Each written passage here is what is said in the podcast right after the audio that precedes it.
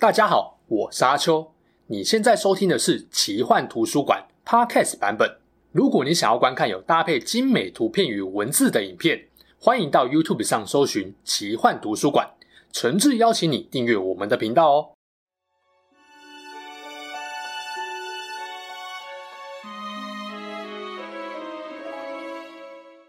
Hello，大家好，我是阿秋，来到了神秘奇幻的主题故事。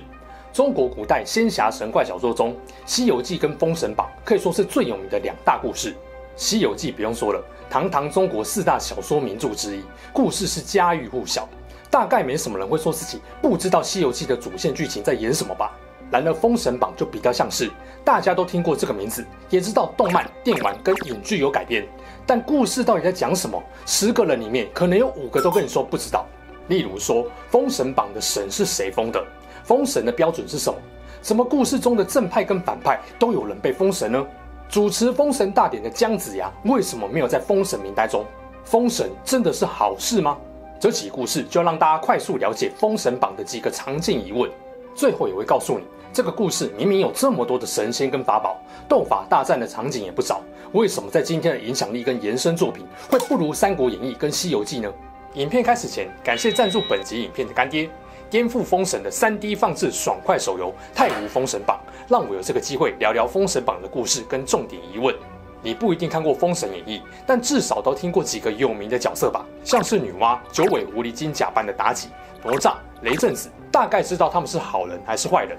不过既然都说是颠覆封神了，当然就不是走正统的剧情，而是开脑洞，扭转了许多角色的形象跟设定。例如说，祸国殃民的妲己，游戏中其实是个善良纯洁、愿意为爱赴死的纯爱妖狐；女娲其实是喜欢愚弄人类、冷酷势权的狠角色；龙宫三太子敖丙则一改强掳童男童女的反派形象，成了在家族使命与拯救苍生中挣扎的美男子。许许多多你熟悉的角色跟经典剧情都被反转了，相当有趣哦。当然，作为一名自由的玩家，想要秉持良善、成神，跟诸仙并肩作战，又或者觉得天地不仁，要入魔道来毁灭诸神，选择权都在你身上。影片最后还有更多游戏介绍，不要走开，让我们先进入正题吧。《封神榜》是明代长篇神怪小说《封神演义》的俗称，又称《商周列国全传》《武王伐纣外史》。关于作者是谁，有些争议哦。一般认为是许仲林这个人。所谓的演义是根据一定的历史事实，融合了部分野史跟民间传说，由作者加工衍生而成的一种通俗长篇小说。大家最耳熟能详的就是《三国演义》了吧？不过罗贯中有正史作为参考基础，也就是陈寿的《三国志》，而许仲林《封神演义》中的部分人物跟情节架构是基于《武王伐纣平话》跟《列国志传》，这两本书都不是官方正史，算是民间传说故事集。剧情跟设定的不合理处，相比之下就会多一些。另外，许仲尼也参考了不少《西游记》的内容设定，《封神榜》的主线故事发生在西元前十二世纪的中国，当时候商朝正走向衰败的局面，末代君主纣王提师调戏女娲娘娘，愤怒的女娲便差遣了千年狐狸精、玉石琵琶精跟九头雉鸡精进入宫中，魅惑纣王以断寿成汤建立的霸业。狐狸精化身成冀州侯苏护的女儿苏妲己，和纣王成天享乐，败坏国家制度。于是看不下去而叛变的西伯侯姬昌率领众人跟商朝对抗，最终姬昌的次子姬发建立了新王朝周朝。除了人间有大事，天界其实也有事。当时候昊天上帝要下命的人，拟一份天庭公务员名单，再加上刚好某一些仙人犯了一千五百年一次的杀劫，必须杀生以度劫难。当时的三教教主就顺势共同订定了《封神榜》，以顺应即将到来死伤惨重的商周大战。故事中的姜子牙就是受命辅佐周氏讨伐商纣王的昆仑山道士。简单来说，《封神演义》描写了玉虚宫元始天尊为代表的阐教，跟碧游宫通天教主为代表的截教，诸仙斗智斗勇，破阵胆将，最后封神的故事。《封神演义》的主轴是商周两朝的对战，最后历史没有改变。武王伐纣成功，建立周朝并分封天下，而让这段历史变得有仙侠玄幻跟神怪感的，当然就是《封神榜》这个东西啦。所谓的《封神榜》是一份榜单，能进榜单的仙、道士、人或妖精，最后都变成了神。你会说，哇，那大家一定都抢着要进这份榜单吧？这样就能变成人人都尊敬崇拜的神仙了，不是吗？我一开始是这样想的，但是故事演到后面发现，靠，进入这个榜单的神一大堆是跟周武王作对的截教弟子，还有商纣王身边的臣子，甚至连故事最大反派商纣王也被封为天喜星这个神。哎，更妙的是啊，连嫌弃姜子牙没有出席的前妻马氏，在听到姜子牙出人头地、崩溃自尽后，居然也被封为扫帚星这个神。也就是说，封神榜单掺杂了正派、反派，还有跟武王伐纣没有直接关系的角色。这榜单怎么看都很奇怪吧？所谓的封神，难道是一场笑话？既然要你一份封神榜单，总要有理由吧？演义第十五回解释的原因。不过，在解释原因之前，有一些背景知识要先知道。《封神演义》的主线任务，表面上是姜子牙辅佐了周文王、周武王击败商纣王，背后其实是阐教、截教的互相较劲。道教始祖鸿钧老祖有三名弟子：太上老君、元始天尊跟通天教主，他们就是前面提到的三教教主。太上老君创立了人道教，而人类出身的道士、神仙属于阐教。在昆仑山上修行，以元始天尊为教主。除了少数人类以外，许多动物、植物经过修炼成精后，则加入截教，奉通天教主为尊。不过，阐教认为截教门人并非正派，两派水火不容。故事中还有另外一派西方教，其实暗指的是佛教的前身。为什么立封神榜呢？主要有两个原因。第一个是昊天上帝给三教下了一个任务，要三教在商周之战中录取三百六十五位正神到天上工作，专门管理这个世界的各类公事，也就是帮天庭找公务员呐、啊。另一个是元始天尊门下有十二名弟子碰上了一千五百年一次的杀劫，想要度过杀劫就必须要开杀戒，刚好即将到来的商周大战顺势可以让仙人们开杀劫度过劫难。既然商周大战不可避免，加上开了杀劫，也不一定就代表你能够平安度过。万一有弟子没过怎么办呢？于是元始天尊就顺应昊天上帝的要求，提议三教开个会，大家一起内定三百六十位天庭公务员名单，命名为封神榜，刚好把商周大战中挂掉的人、精、道士或仙人们封为神，让他们死后有一份稳定工作。所以这份榜单的神才会这么杂。封神演义总共一百回。除了最重要的主线，当然还有许多人物跟有名的事件，比方说千年狐狸精化身苏妲己诱惑纣王，这个应该不用说了吧？托塔天王李靖跟他的第三个儿子，实际上是太乙真人的法宝灵珠子下世的哪吒，也是家喻户晓。毕竟哪吒七岁在东海口戏水，还打死龙王三太子敖丙，抽他龙筋的故事，震惊了不少人啊。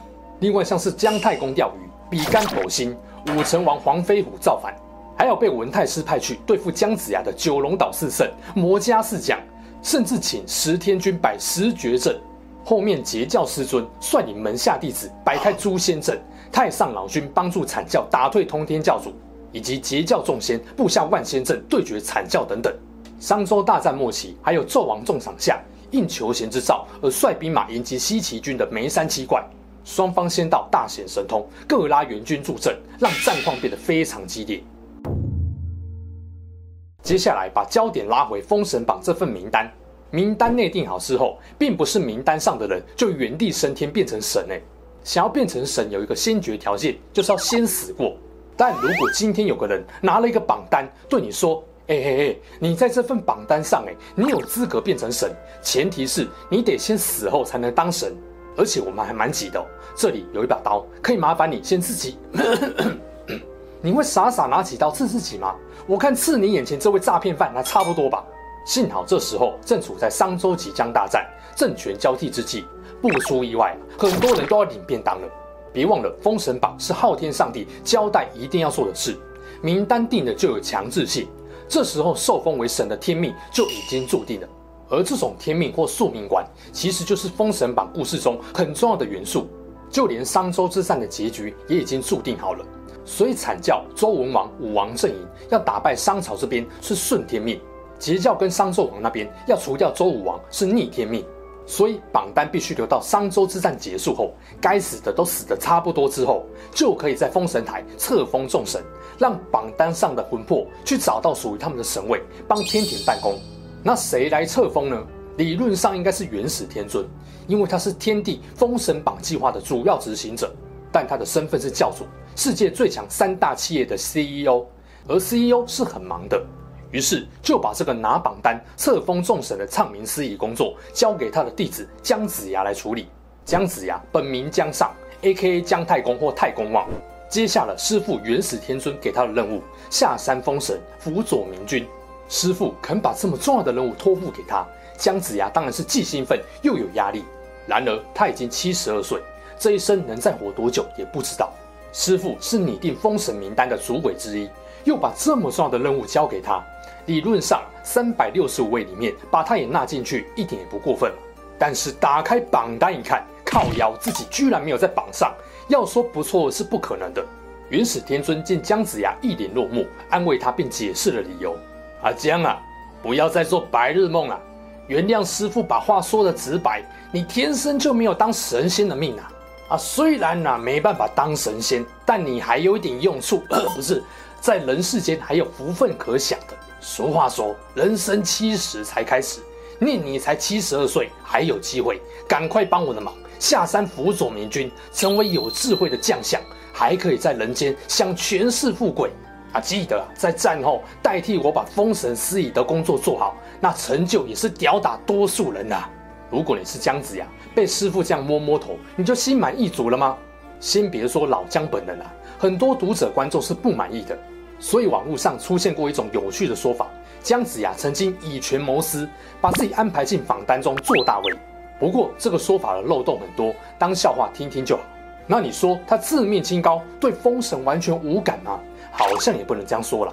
原著中他有尝试过一次，虽然不是故意的，但重点是失败了。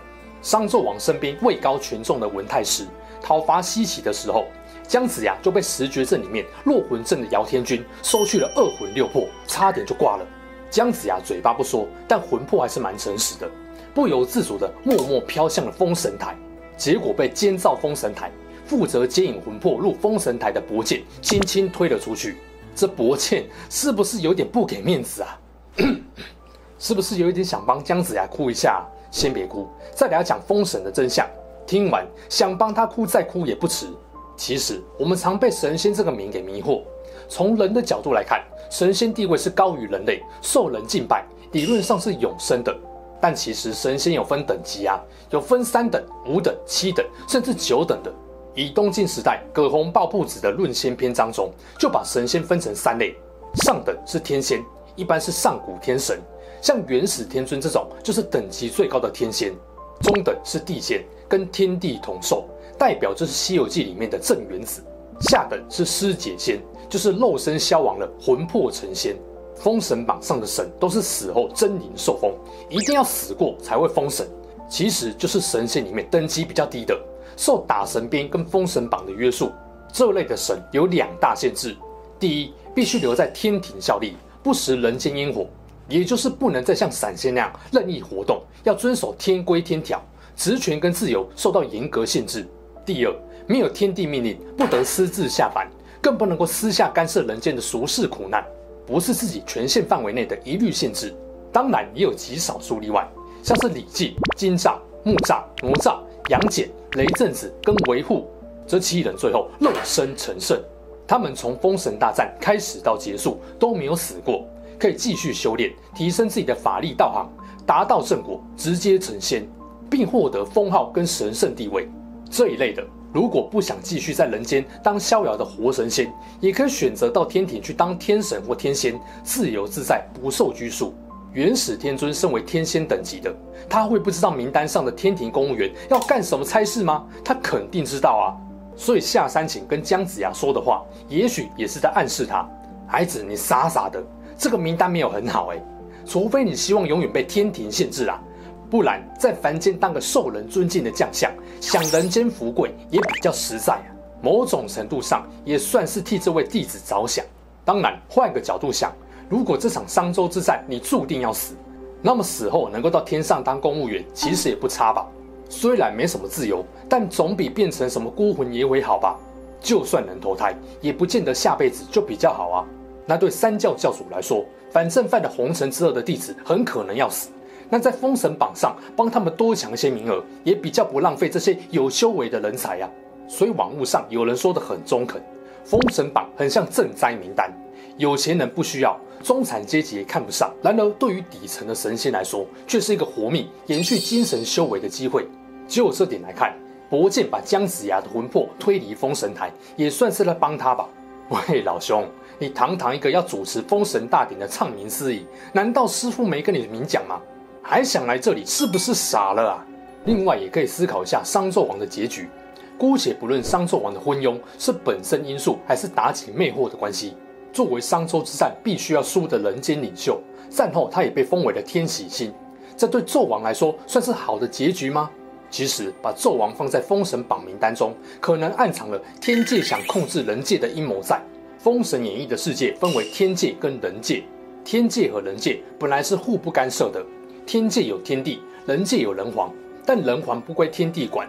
打败蚩尤的皇帝是第一代人皇，在他之后继位的每一位华夏民族领袖身上都有独特的人皇之气，不能透过外力强行转移或消灭。所以《封神演义》一开头，女娲精绝被商纣王提示性骚扰之后，并没有办法靠近被人皇之气保护的纣王，决定派轩辕坟的三妖去祸乱军心，灭掉商朝。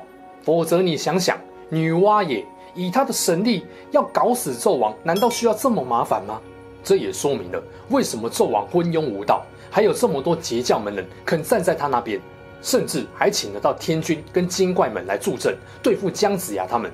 不管怎么样，人家好歹是名正言顺继承人皇之气的君王啊。只不过随着纣王自焚而死，这股保护人皇的气也消失了。而周武王灭商后成为华夏领袖，但他不是前一代人皇指明的继承者，身上没有人皇之气。他只是天帝授权在人界的代言人，又称为天子。从这时候开始，人界的领袖就不再完全独立，而是受制于天。影片最后聊一下，为什么现代不乏影剧或 ACG 改编的《封神演义》没有能够进中国四大名著的原因？要能被封为四大名著，除了文笔跟故事要好之外，还得经得起时间考验。放在现代来说，就不止叫好，还叫座。知名度高、受欢迎的同时，销量还很好。然而，《封神演义》就是跟《三国演义》、《水浒传》、《西游记》还有《红楼梦》有差距。《封神演义》最大的优点在哪里？就是想象力丰富。毕竟能够想出这么多神仙精怪跟法宝，想象力不够还真的办不太到。而缺点随便都可以列出一堆，随便举几个，例如女角登场时的形容词，一堆看起来都是复制贴上再做微调的。例如，在形容女娲圣像、妲己、喜妹、邓婵玉出场时，都说她们的气质仿佛嫦娥一般。你就没有其他女神仙能够拿来比拟了吗？类似的还有很多，女角的外貌、气质、衣着，甚至是性格，都找不出明显的区别。每一个好像都是模组一样，换了个发型跟肤色就拿出来用的 NPC，然后出场台词也差不多。有些《西游记》登场过的角色，出场词直接复制起来拿来改，重点是还改得怪怪的，无视两边登场情境不同，小改下就当平行世界了吗？这就看得出来，作者确实有想象力，但文笔跟剧情安排有待加强。还没完，石天君摆出致命性极高的十绝阵，姜子牙跟惨叫票仙人的破阵方式也是复制贴上，一定会先有一个人去送头。后来第二个人就办法轻松破阵。如果只有两三个阵要破，模式一样，至少在读者差不多看腻的时候就停，还不会那么让人厌烦。但十个，十个都用同样套路，就很没创意了。大概只比龙傲天从头碾到尾的情节安排要好一点而已。不止故事情节哦，人物性格的刻画也是千篇一律。再用大破十绝阵这边的故事当例子，没有一阵被破。文仲文太师就会大怒，然后对着破阵的人大吼：“某某某，你他妈别走！”然后准备追上去，要给对手一点教训。接着就会有人拉住他：“文哥不要啊，才破了 N 个阵而已，还有十减 N 个阵挡着呢。”接着文太师就好像突然回过神，乖乖回去了。好，我们都知道文太师性格火爆了，那也用不着同样的套路写十遍吧？还有武王伐纣。大军费了各种力气，终于来到魔王巢穴。结果看到一堆诸侯跟纣王厮杀，武王突然脑残病发作。诸侯将跟君王打，有失礼数，住手吧！然后姜子牙脑袋也突然懵了一样。啊，大王不打了？哦，好哦，那我叫前线将士收兵哦。等等，所以你们大老远从高雄杀到台北首都来干嘛？办家家酒啊？反正诸如此类让人想不透的言行举止很多就是了。你在《三国演义》很少会看到强者或智者有这种弱智演出，但在《封神演义》中，主角姜子牙的表现让人黑人问号的时刻还不少。嗯，虽然《封神榜》的故事写得不算好，但最大的亮点就是对于中华神仙宇宙的宏大设定，无论是诛仙或是各种法器法宝，都让后面的创作者有了更多的延伸跟改编的依据。所以，《封神演义》在影视跟动漫的改编上就很受欢迎，知名度也很高。例如，日本漫画家藤崎龙的《封神演义》就还两度制作成动画，把文太师变成了智慧跟魅力极高、冷傲强大的帅气大反派。当然，赞助本集播出的游戏《太无封神榜》更翻转了封神故事跟设定，也非常有趣哦。影片最后再次感谢支持我们频道的干爹，颠覆封神的 3D 放置爽快手游《太湖封神榜》。坦白说，现在的游戏啊，美术漂亮跟玩法多元有趣已经是标配了，吸引大家想不想玩的关键反而落在了故事 IP 上。而《封神榜》就是我认为中国神魔传说与民间故事里面特别有趣的一个。为了让玩家感受到神魔仙侠的独特魅力，《太武封神榜》在角色原画和 3D 建模花了不少功夫。精致呈现了封神世界的各种细节，给你最棒的视觉饗宴。此外，还有许多奇珍异兽等着你来挑战跟征服，像是朱雀、白虎、暗龙、穷奇、鲲鹏等等，都让你能够自由差遣，创造更玄幻惊奇的史诗冒险。游戏中还可以进行即时对战、跨服竞技，展现你的战术跟协作能力。丰富的组队社交玩法，让你有机会结识志同道合的朋友。更重要的是，游戏开服给玩家超多好礼，不止登录送你一千年抽，还有超多免费福利等你上线领取。如果听完《封神演义》的故事，开始对这个 IP 有兴趣，就赶快下载《太武封神榜》玩玩看，培养你的封神角色，相信你会从中获得许多惊喜跟乐趣哦。